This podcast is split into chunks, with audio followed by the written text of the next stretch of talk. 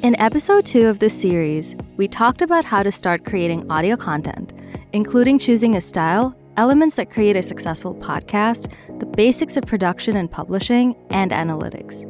In this final episode, we'll examine what's next for audio content as podcasts continue to grow and evolve. Hello, and welcome to the third and final episode of Imagination's mini-series on audio and podcasts. I'm your host, Peter Kosmal, the Senior Audio Manager here at Imagination. In this episode, we're going to dive into some exciting trends that may shape the future of audio content as we know it.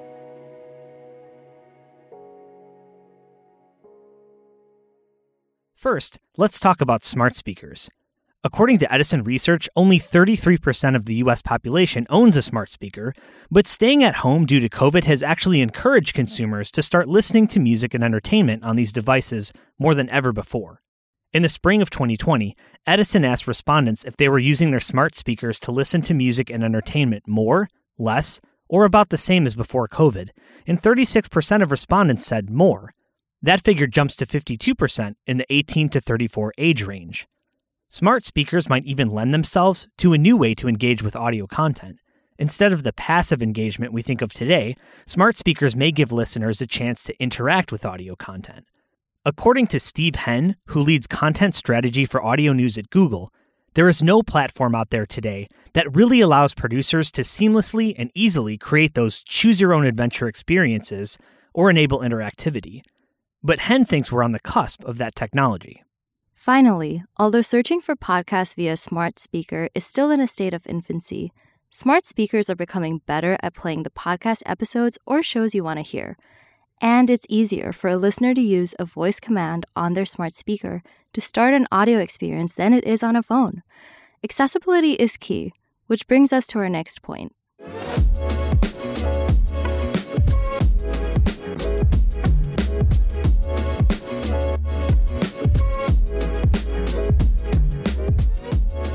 There is a huge push for accessibility in all types of digital content, whether it's adding descriptions of photos in the copy of Instagram posts or adding subtitles in all languages for video content. The future of audio content is accessibility as well. From his Forbes article, Accessibility and the Future of Podcasting, Jonathan Gill, founder and CEO of Backtracks, writes Accessibility begins with transcripts and captions of spoken word. If the textual equivalent of the audio is not accessible, then simple things like finding the right podcast, audio, or section of audio as a listener, advertiser, or publisher can quickly become difficult. However, as computing power increases, the transcription of all podcast and spoken word audio becomes possible at decreasing costs and increasing accuracy. Accessibility is also tied directly to inclusivity, and it's something that up and coming generations will expect of their brands and their media. According to social media agency The Social Element, accessibility and representation are inextricably linked. Content needs to be designed to connect communities, not exclude people or shame by omission. Everyone and anyone should see themselves reflected in the brand, that it's speaking to them, and that it's approachable.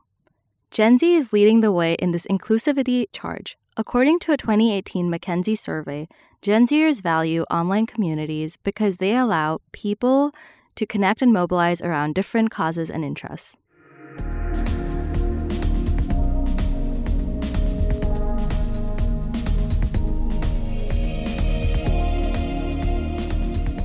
What does this mean for audio content? This younger generation that expects inclusivity is listening to more and more podcasts. According to Edison Research, in 2011, 12 to 34 year olds made up 46% of monthly listeners, and in 2021, that figure grew to 50%. Justine Moore and Olivia Moore from TechCrunch write Industry experts are already noting significant new demand for female hosted podcasts, as well as audio dramas that appeal to young people looking for a fast paced, suspenseful story. But let's be clear adding diversity, inclusivity, and accessibility in your podcast should not be some attempt to placate Gen Z. Adding voices to your audio content from all different genders, ages, ethnicities, abilities, and backgrounds will help vary your content. Your audiences will become more educated about the world around them. Diversity helps foster discussion, understanding, and acceptance.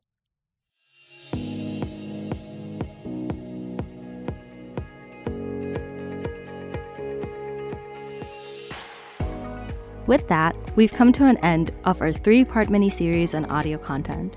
If you're interested in learning more about how audio content can help your brand gain new audiences and new attention, reach out to us at imaginepub.com/contact and we'll be in touch.